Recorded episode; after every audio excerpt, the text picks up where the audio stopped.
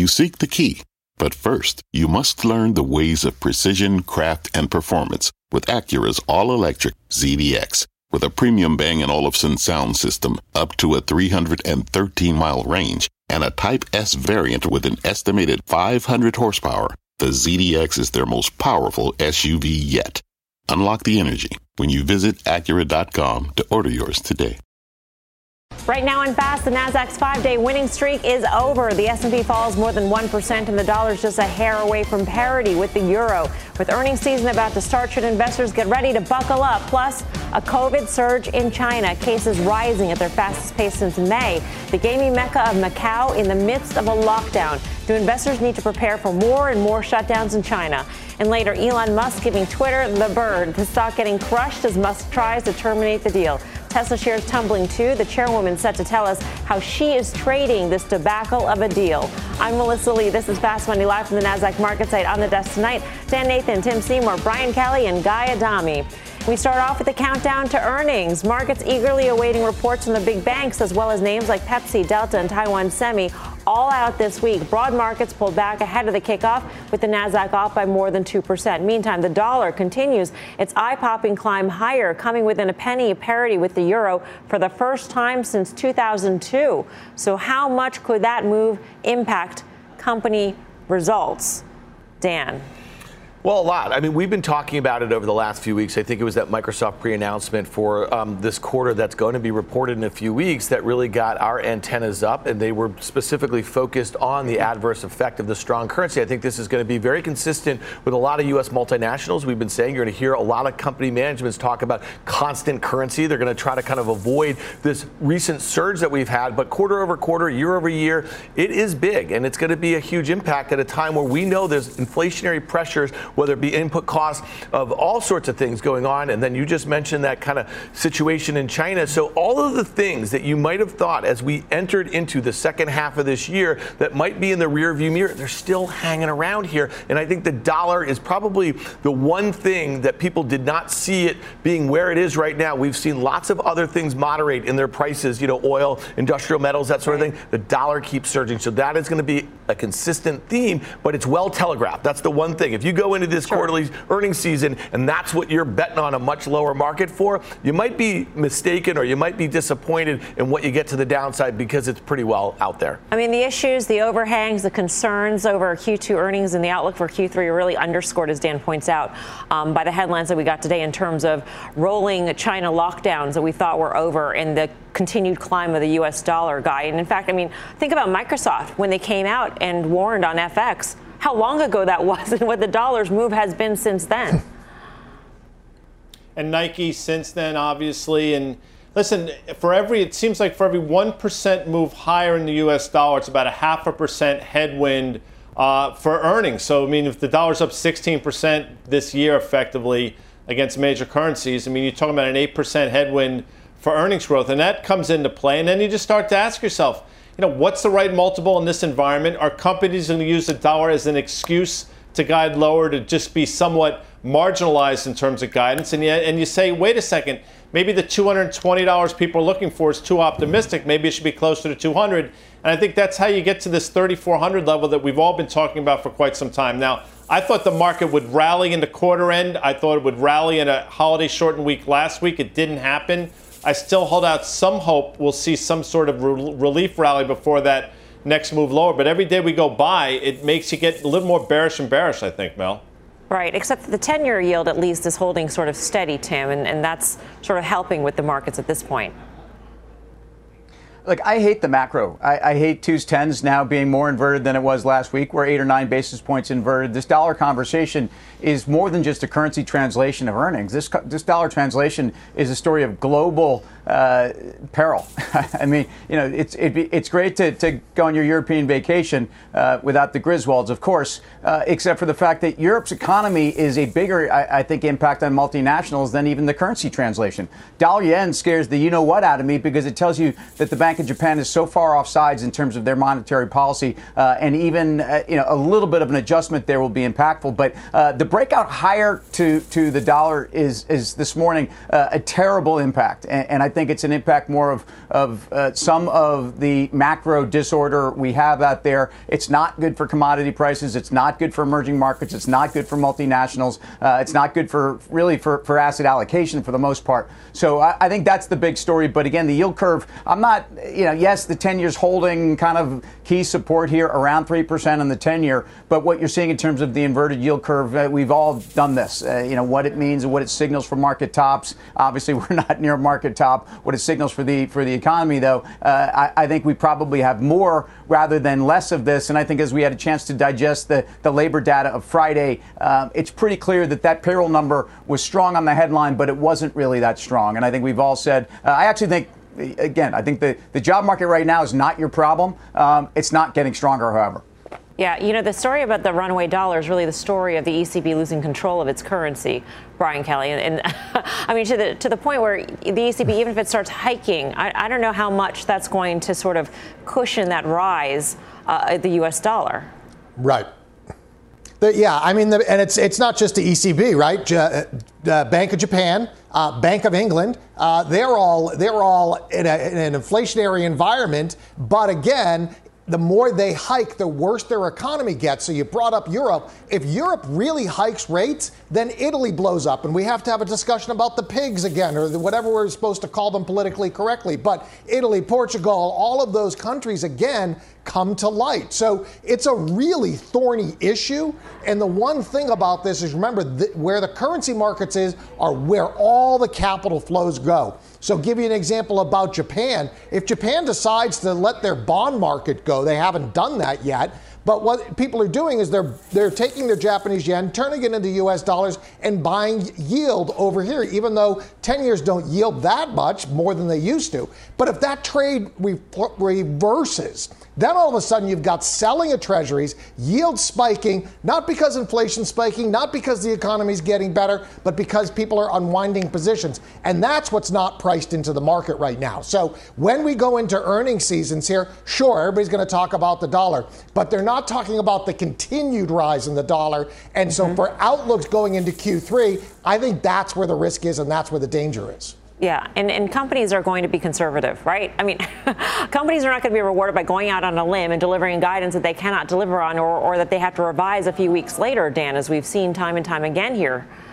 Yeah, that was a big theme. I think you know you're, you're, mentioning the revised a few weeks later. That was not a great look. Snap was one of them. There was a couple others that we saw like doing that. And so again, I think as you think about you know what the visibility that these companies have, I think uh, Tim just said it. He hates the macro. I think if you are um, a management and you're focused on kind of managing against you, you know your your own outlook, your peers, uh, you know everything else is going on. I think the, the the macro makes it very difficult. So again, I think you know t- John Chambers used to say this. Remember Cisco? He's like the things that we can control, like you know. Right. And I think that that's the sort of market we are in. Focus on the things that the companies that you're invested in can control. Like if costs, they're yeah, if they're executing well, they're gotten in front of this stuff. They haven't, you know, Amazon's a great example of a stock that is really down much more than some of its mega cap peers because I think they were perceived to be have overspent in, in, in this period over the last couple of years. And so they're unrolling some of the hiring, some of the logistics costs, that sort of thing.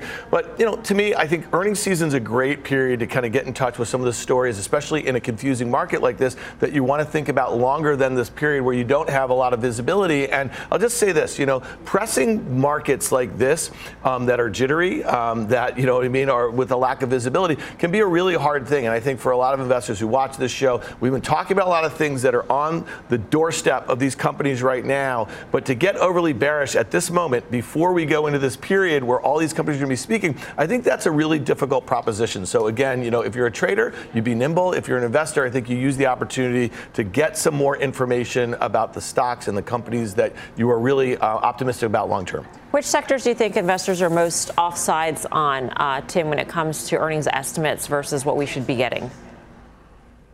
Well, the, the, the, one place I'm most concerned about is, say, a Pepsi, uh, a PepsiCo, consumer staples, and, and where you had this incredible tailwind of, of higher com- commodity prices feeding into food prices, uh, pricing power, and, and their ability to actually price it and pass it onward. The, the valuations for a Pepsi uh, relative to its its you know consumer staples rel- as a group relative to their five year history, which includes all the different trends of COVID and whatnot, are about 26 times expensive. I, I think uh, you know Delta's going to report. I, I, think we've gotten a lot of insight into the airlines. I, I probably been very wrong in the last six weeks on my view on airlines, but I do think we've got a lot of bad news priced in, and that uh, includes both demand and some of the, the, the, dysfunction of getting planes and pilots back in the air. I, I think the, the consumer uh, discretionary area is probably the place I think people just have no idea where they're going to warn, where they're going to guide, and you probably have to throw Apple into that group, and, and that's really where we want to hear. We've talked about the mega cap tech stocks in the first five minutes of this show. Um, technically, a lot of them look like they're at really critical levels. Uh, they will be. Uh, they will certainly be a place to allocate capital as yields go lower. We've seen that. Uh, but I, am not willing to put my bets on companies, especially that a huge pull forward. And that, that's certainly Apple, despite the fact I know we've seen some upgrades in Apple over the last couple of days. That's the place that we really uh, have to get some answers. BK, you've been bearish on the market, so I'm wondering how what you're doing, if anything, into earnings season. Yeah, well, listen, I come into earnings season generally short uh, risk assets, but uh, you know, to Dan's point, I do think you have to be pretty nimble here, right? Because the bar is low for earnings. What what my short bet is based on is that the dollar is going to be going higher, and the fact everything that Tim just talked about, we don't know how the week the consumer is going to get. The fact that we've had multiple companies have to come out in multiple weeks and revise their earnings uh, outlook lower, and if we look at a lot of the kind of high frequency data, it tells me the economy is slowing a lot faster than the equity market is actually pricing in at this point in time. So that's my bet. But I also know that some of the largest rallies in the history of the market happen during bear markets. So, you know, I'm going to probably risk maybe 1% to 2% of the portfolio on any short risk trade that I have uh, just because I don't want to get my face ripped off on a short covering rally. All right. So, how much has the street factor into estimates and into prices of equities? Let's bring in Paul Hickey of Bespoke for, for more on this. Paul, great to have you with us. Hey, Mel, how are you? Good. Um, I know you're listening to the conversation. It's all about where we are relative to expectations. So, how much do you think we have factored in? Have street estimates come down enough to reflect this new reality that we are in, and that is a much higher dollar, rolling China lockdowns, and a quickly weakening economy? Yeah, so I mean, there's all sorts of headwinds um, in the, leading up to this segment. I don't think there was anything positive that um, anyone had to say about this upcoming earnings season and it's hard for me to think of anything positive coming into this earnings season. Last week, all we kept hearing was about how expectations are too high coming into this reporting period. Yet on the then on the cover of the journal this morning, it's talking about expectations are too talking about expectations again being too rosy.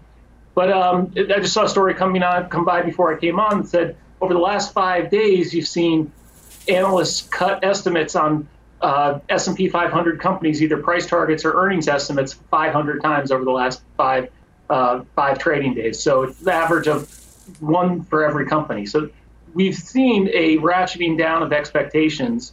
Overall, we've seen uh, for the S&P 1500 as a whole, we've seen a higher than average um, number of downward revisions versus positive revisions. And the only sector over the last month that has seen more positive revisions the negative revisions is energy. So, I mean, we, we've seen a quite a, um, I think, ratcheting down of expectations. Longer term, for as far as the macro picture is concerned, that's another story. But in the short term, I think you've seen uh, a, a good degree of lowering the bar for the companies reporting in the next few weeks. Paul, when things were really good in the market, you know, go back to last summer, even before that, the S&P 500 was trading anywhere between 22 and 23 and a half times forward earnings. It was there for a long period of time, obviously, in my opinion, overextended. My question back to you is 17 is probably the norm, but can we overshoot to the downside? And if the answer is yes, how long can we stay there? What's the right multiple, I guess, in this environment?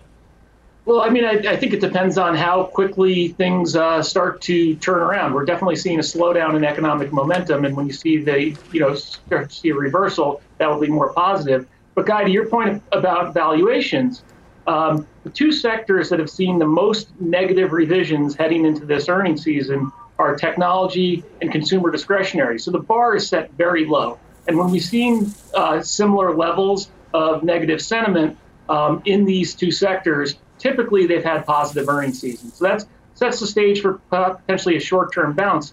But even these two sectors, after their pullbacks that we've seen, their valuations are in the upper half of their 10 year range. So it's not like these sectors are, you know, bang the table cheap here. Uh, it's just in the short term, they could be set the stage, they could be set up for a bounce as you as the bar has been set low. It reminds me of last October I was on and we were talking about the upcoming earnings season. Nike had just reported a horrible quarter and talked about how everything that could be going wrong as far as supply chain, uh, labor issues was going wrong. And we were, you know, we were thinking, okay, it's going to be, you know, the, the consensus was that it was going to be a very weak earnings season. But then what we had pointed out in, in our discussion was that Nike, in the week since that earnings report, had actually recovered most of its losses and was showing better uh, performance.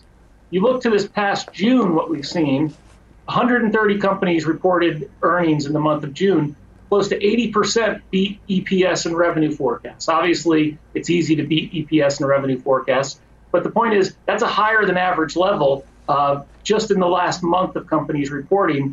We actually saw slightly more companies raise guidance than lower guidance. Again, it's a sample size of 130, but it hasn't been this disaster like uh, the disaster that so many people are expecting coming up this earnings season. So if the first impressions are anything to uh, you know to rely on, it, it hasn't been so bad.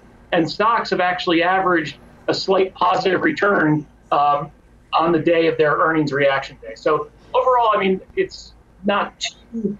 We've seen some positive signals in terms of the stock reactions to earnings. Paul, great to see you. Thanks so much for joining us. You too. Thanks. Paul Hickey of Bespoke. Um, tech is a huge sector. It's got a lot of components in it, small, very large. And I'm wondering about the very large guy. You know, earlier we were discussing this downgrade by Needham um, of Meta to an underperform. This after the stock has lost 50% of its value over the course of a year or so. Um, Wall Street abandons its favorites very slowly. And you have to wonder in this environment, right, uh, if, if the estimates have come down enough on these big cap tech mm-hmm. stocks that have been the dar- street's darlings for so long that will have the biggest impact on the markets if they miss. Yeah, and that's something that Carter Worth talks about the generals sort of being the last to go at the end of these moves to the downside. And I think that's what we're probably on the brink of, I would think. But then before we came on air, I was watching the overtime, and they were talking about Cowen with a 40% upside in Apple. So, you know, there are definitely some people trying to play stock market here as well. I do think there's still too much enthusiasm overall for a lot of those mega cap names. And to your mm-hmm. point earlier about, you know, why would companies guide higher in this environment? I'm with you. The real question is, is it priced in? I don't think it is yet. Yeah, I'll just mention this that, you know, I've never seen such a wide gap between where, uh, you know, Paul can give us all the quotes he wants about the cuts to estimates and this. Stuff. Sometimes it's death by a thousand cuts. There's small little cuts here expectations for 2022 EPS are still considered to be up high single digits. So there's a high expectation. That bar is set. And then one of the, the, I think the spread between where investors are, I've never seen it so negative. Do you understand what I'm saying? So there's an opportunity to kind of meet in the middle that might not spell disaster, you know, a few weeks from now when we're on the other side of most of S&P 500 earnings. And it might just kind of play itself out over the balance of, I guess, Q3 and into Q4. But it's not all going to happen this earnings season. I think we're spoke, we're focused a lot on that right now. I just think that a lot of the you know a lot of the hints are out there, but it's not going to happen all at once. And that's the story of the market in 2022 because it's been one step forward, two steps back. Coming up, home sweet. Nope. The new home buying report that shows buyers are nixing their nest deals at remarkable paces are the details ahead. Plus, China's COVID lockdowns hitting some major areas of the market, the impact it could have on some top names. We've got the latest when Fast Money returns. Back in two. Hello, I'm Laura Castleton, U.S. Head of Portfolio Construction and Strategy at Janus Henderson Investors. Is a brighter future possible? At Janus Henderson, we think it is. For 90 years, we've worked to help clients achieve superior financial outcomes and fulfill our purpose of investing in a brighter future together. We know that this means our thinking and our investments are helping to shape millions of brighter futures for the next 90 years and beyond. To learn more, go to janushenderson.com. Wouldn't it be great to have all your investment and retirement accounts in one place? Yahoo Finance, our sponsor today, makes it easy. I use it to put my investment account and 401k accounts into one hub and get expert tips that help me confidently manage my money. For more than 25 years, Yahoo Finance has been the brand behind every great investor. Whether you're a seasoned investor or are looking for that extra guidance, Yahoo Finance gives you all the tools and data you need in one place. They're the number one finance destination, producing a holistic look at the financial news cycle, including breaking news, original editorial perspectives, analyst ratings, independent research, customizable charts, and so much more. Securely link your brokerage accounts for a unified view of your wealth including 401k and other investments. A comprehensive perspective is what sets apart great investors, and it's how Yahoo Finance ensures you have the insight to look at your wealth in its entirety. For comprehensive financial news and analysis, visit the brand behind every great investor, yahoofinance.com, the number one financial destination, yahoofinance.com. That's yahoofinance.com. Welcome back to Fast Money. Talk about buyer's remorse. A new report from Redfin shows home buyers are backing out of deals at the highest pace since the start of the pandemic. The surge in mortgage rates and inflation causing potential buyers to reconsider. Home builders seeing higher cancellation rates as well. So obviously the impact on home builders. And I was trying to think uh, and game out what the impact, Tim, would be on a restoration hardware. If people are staying in their homes, maybe they'd be more inclined to fix their homes or invest in their homes? Well, I think that's been the argument for Home Depot and Lowe's for sure, and, mm-hmm. and I think the affordability factor is is really what this comes down to. Look, the housing data that we've seen in the most recent housing data, Case-Shiller, in terms of house prices uh, over the last year. You know, I, I, think through May, first of all, we were up 15% year over year, and yet houses sold was down 7.1, and houses for sale was down 5.2 or 3 percent. Um, this is a environment where I do think you're spending money on the house you're in, and and the ability to move or you know either find the house that you want maybe not. Uh, the ability to sell the house you're in at the price you expected to, maybe not. I think the, the restoration story, it, it's fascinating. If you look at the XHB uh, index, uh, excuse me, the home builders ETF versus where yields have gone, it's, it's actually outperformed the S&P in the last two months or so as yields have really started to, uh, to moderate and in some cases sell off. In fact, we saw uh, some of the housing stocks have the best weeks of all of them in the last 10 days as we went from 345 down below 3% on the 10 year. So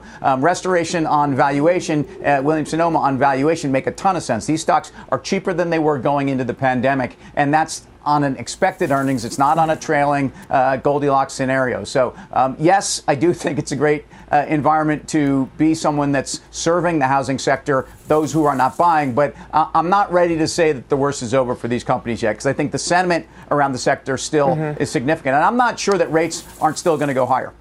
Right, although they have come back down. And Guy, you're mentioning this on our, our phone call earlier, and that is, I mean, if you were looking for a mortgage, let's say a month ago, you were looking at a much higher rate, and then all of a sudden it, it does a U turn. I mean, it's amazing the volatility, volatility that we've seen in the rates market. Yeah, Brian brought it up as well. I mean, I think 10 year yields got up to 330 and change. I mean, seemingly within six or seven, maybe 10 trading days, we were down at 275. Now we're back either side of 3%. Uh, you know, again, bond volatility is probably double that of equity volatility. I think at some point, it manifests itself in the equity market. In terms of this conversation, though, I'm sort of with Tim on this one in restoration hardware. I mean, at least now you can make a case at 12 times next year's numbers that it's somewhat reasonable on valuation. It didn't do a complete round trip from those March 2020 lows in terms of the stock price, but it got sort of close. So, you know what? I think RH for a play here, given what we talked about earlier, makes a little bit of sense. Brian Kelly, where are you in this trade? Uh, you know, for me, it's don't fight the Fed. For this last several meetings, they, they have said we do not want housing prices higher. We need to worry about housing affordability. So I don't think this whole thing is over until the housing market really cracks. And hearing that there's been some cancellation doesn't cra- constitute a housing market crack to me. So I, you know, at 12 times earnings, do I want to buy Restoration Hardware? No, but it, it's not like I want to short it either. I still think there's a lot more pain in the housing market uh, because the Fed told you so. All right. There is a lot more fast money to come. Here's what's coming up next. The China effect. COVID lockdowns weighing on casinos and tech stocks. So will the pressure persist? The details next. Plus, biotech bets. Shares of Moderna on the upswing. But can you bet on the momentum continuing? how options traders are playing the name. Next, you're watching Fast Money, live from the NASDAQ market site in Times Square. We're back right after this. People today can spend half their lives over 50. So it's good to be financially ready for what's important to you as you get older, like a family vacation. Or starting your dream business. Welcome to Connie's Coffee. How may I help you? AARP's trusted financial tools can help you plan for whatever your future holds. That's why the younger you are, the more you need AARP. Start planning today at aarp.org/moneytools. What's on the horizon for financial markets? At PGIM, it's a question that over 1,400 investment professionals relentlessly research in pursuit of your long term goals. Specialised across asset classes, but united in collaboration, our teams provide global and local expertise. Our investments shape tomorrow, today. Pursue your tomorrow with PGIM, a leading global asset manager.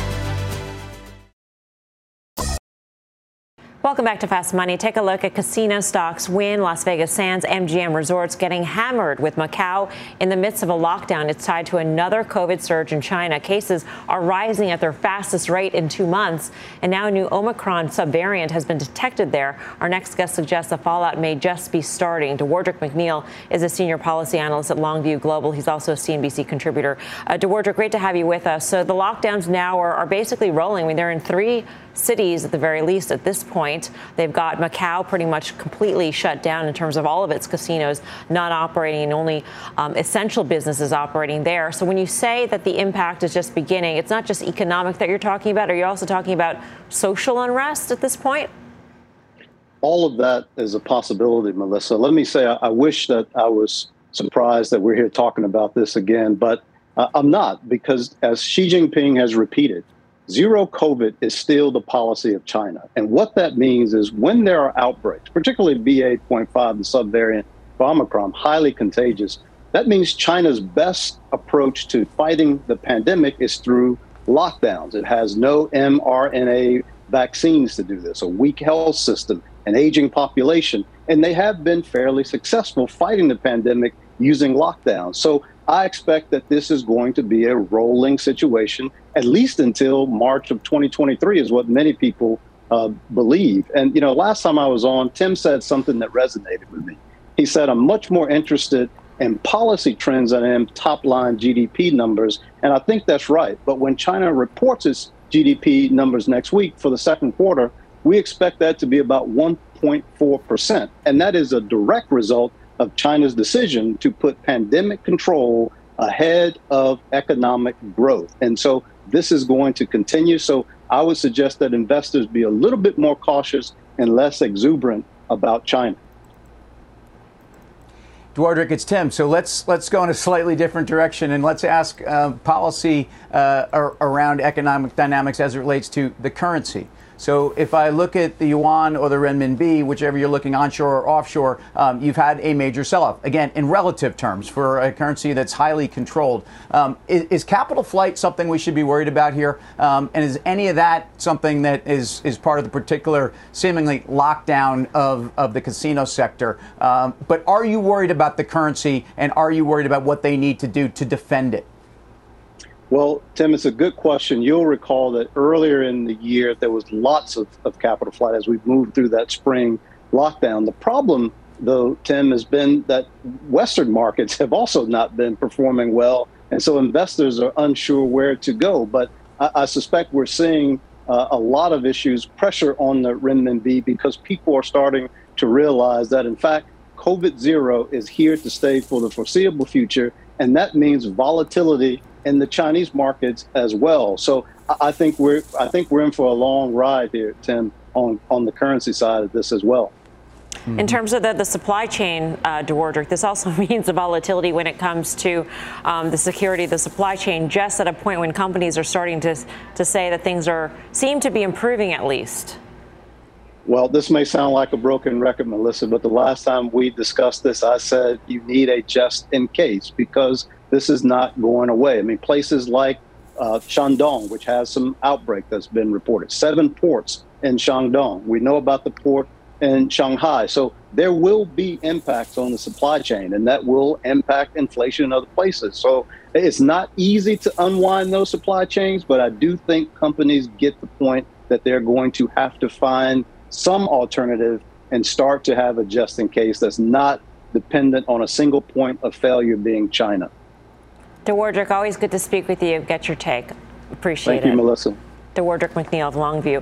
Um, Brian Kelly, where are you on the China trade? For some time, there was some exuberance that investing in China could be something good. Beijing seemed to be taking its foot off the neck of tech companies there and, and being easy when it comes to its monetary policy. Things were coming up roses for, I don't know, a couple weeks. Yeah, for a little bit, right? And they put a, two, a $200 billion stimulus. They want to build some ghost cities again. Um, you know, eventually they'll likely probably have to weaken their currency once again. Um, but again, it comes back to this COVID zero policy.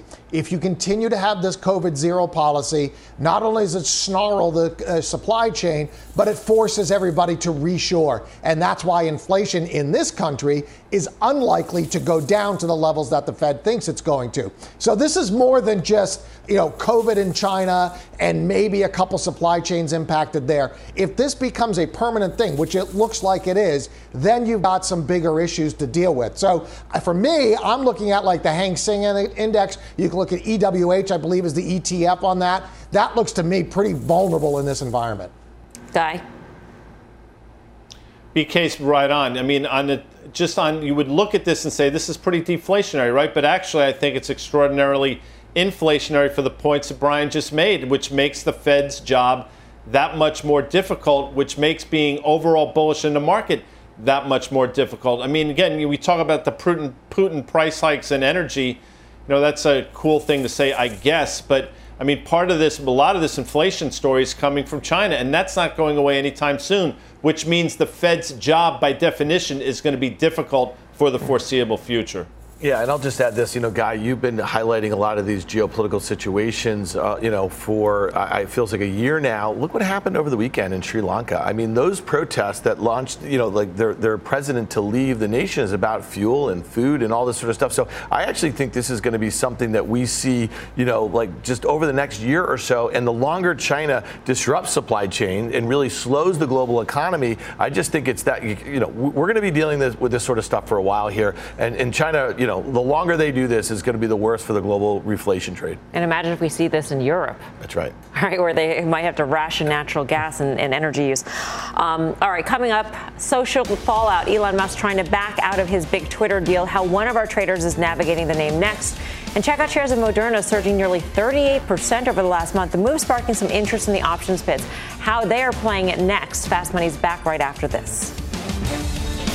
Get your trades to go with the Fast Money Podcast. Catch us anytime, anywhere. Follow today on your favorite podcasting app. We're back right after this. Welcome back to Fast Money. Moderna announcing today that one of its booster candidates is showing strong results against new sub- subvariants of COVID. The stock has quietly risen nearly 38% in the past month, and one option trader is betting there are more gains to come. Mike Khouw has the action. Mike. Yeah, so Moderna traded more than 1.6 times its average daily call volume today, calls outpacing puts by a little bit better than 3 to 2. Now, the most active options were the July 180s, not surprisingly, but the trade that really stuck out to me was in the October 250 strike calls. We saw a thousand of those trading for $5.70 a contract or thereabouts this morning. Buyers of those calls are obviously betting that Moderna has potentially a lot more room to the upside. They're risking just under $600,000 and if you hold that until expiration, the stock would need to appreciate more than 40% for those to be profitable. Wow. Guy, where do you stand on Moderna at this point after the run? I think you stay with it, but I think the better way to play is probably IBB. If you look at bottom within a month in May and again in June around 105, it's bounced from there. You have a nice double bottom. So I think if you want to sort of spread it out, it's IBB. But if you want to go even deeper, I mean, look at the big cap pharma names that we have talked about seemingly for months on this show. Lilly within a whisper of an all-time high. Merck, same thing. Bristol Myers come off a little bit, but that's still within an earshot of its all-time high. I think you stay with big cap pharma as well, Mel. Mike, thanks. Mike Khouw for more options action. Tune into the full show Friday, 5:30 p.m. Eastern Time. Coming up, the fallout from Elon Musk's Twitter termination or attempted termination, how one of our traders is playing the news. We'll bring you the long and the short of it next. Plus, Prime to deliver. Amazon gearing up for Prime Day. So, is the retailer worth relying on in your portfolio? The traders will break it down when Fast Money returns. Welcome back to Fast Money. Twitter shares rising slightly after the company's legal team said Elon Musk's attempt to back out of his takeover agreement is, quote, invalid and wrongful. It's the latest development in what could be a long legal battle, and all the drama has the chairwoman making some moves on the stock. Karen Finerman joins us now on the Fast Line. Karen, thanks for calling in. Um, and as sure, soon as you heard the news on Friday, you jumped right into the pool and, and started um, strategizing. So, what'd you do? So Friday after that came out, I shorted stock and just on the idea of what's going to happen next. Over the weekend, he's going to trash the company. People are going to get really nervous. What's it worth without him? What's it worth? What's it worth if he drops and they can't close and he sells all his stock? And that's maybe somewhere in the 20s, and so people would get really nervous. So that's what I thought would happen next. So it did close. It did trade down today. Now remember, it was down after the close, so the, the overall change wasn't so great today, but it did trade down a couple of bucks. I covered because now I'm thinking, all right, what's going to happen next now? And we, the end game is too hard to figure out. What's just the next thing? So I think the very next thing is his, is Twitter's legal team, not this letter, but filing a motion in Delaware court seeking equitable relief, seeking it on an expedited basis. And with that filing is going to come every reason of why they think they're in the right and Elon's in the wrong. And this is the absolute a team, and this thing is going to read so well. And I think that's going to sort of change the momentum a little bit and make people think, wow, they've really got a great case. He's going to have to close or he's going to have to cut, a, you know, a, maybe a lower deal, but still substantially up from here. That's the next thing. So I'm only looking for the very next thing. So I bought calls that expire this Friday and next Friday. And I think, you know, I could either make multiples of my money or they go to zero but so, something's going to happen. Mm-hmm. Right, and then after that, the earnings will come out, and you're not expecting much, uh, if anything. It, it, worse than not much, I think. I'm expecting way worse than not much. and I think after that also will be a response to the filing, to response to the lawsuit, which I don't think will be as good, but it may be good.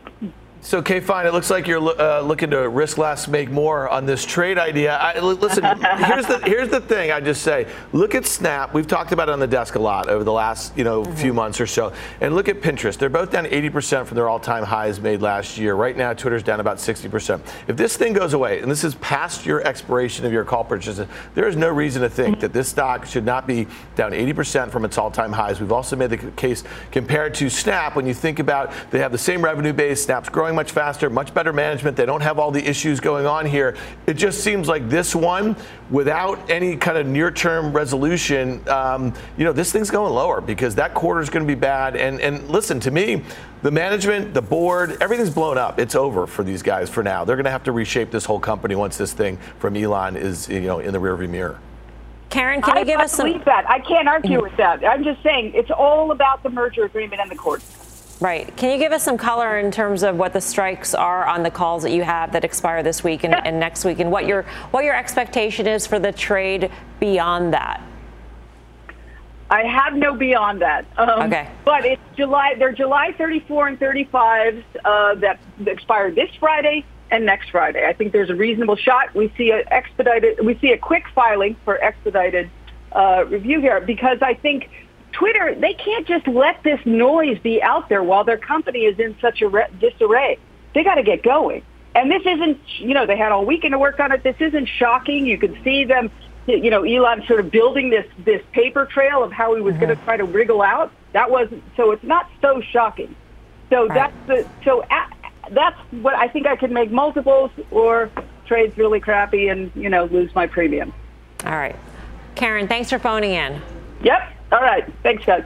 Bye. The chairwoman joining us on the fast line. It's always fun to hear Karen play stock market guy right? I mean, it's it's shocking, it. but it but it's very smart, and it's interesting no, to see how she strategy, how she thinks about every step. And this is just an immediate trade right here. And you can tell her love of the game comes through in mm-hmm. situations mm-hmm. like this. And both her and Dan were spot on when this was announced, however many months ago both of them thought it was a bit fugazi, and I think both of them were trying to fade the stock at that point. So when Karen makes a comment like this or a trade like this, I think you have to listen. But I'll say this, and I think everybody would agree the risk to me continues to be with Tesla, which traded horribly today. I think a lot of people thought, as it turns out incorrectly, that Tesla might trade up on the back of that announcement last week, and it obviously didn't. So I think there's some still real risk in Tesla shares here.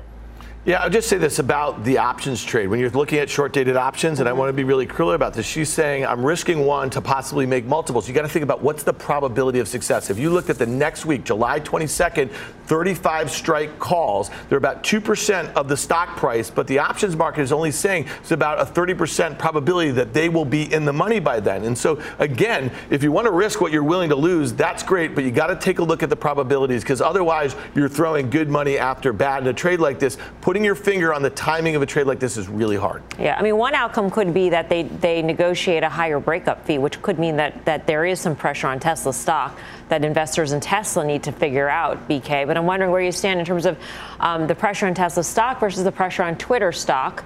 What's greater at this point?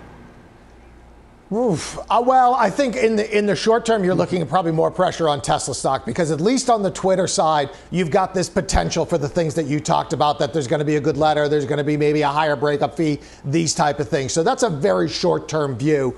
Um, the other thing I would add that we haven't talked about is the cryptocurrency angle to this. A lot of people bought Dogecoin thinking Elon's going to buy Twitter and make it the coin of Twitter.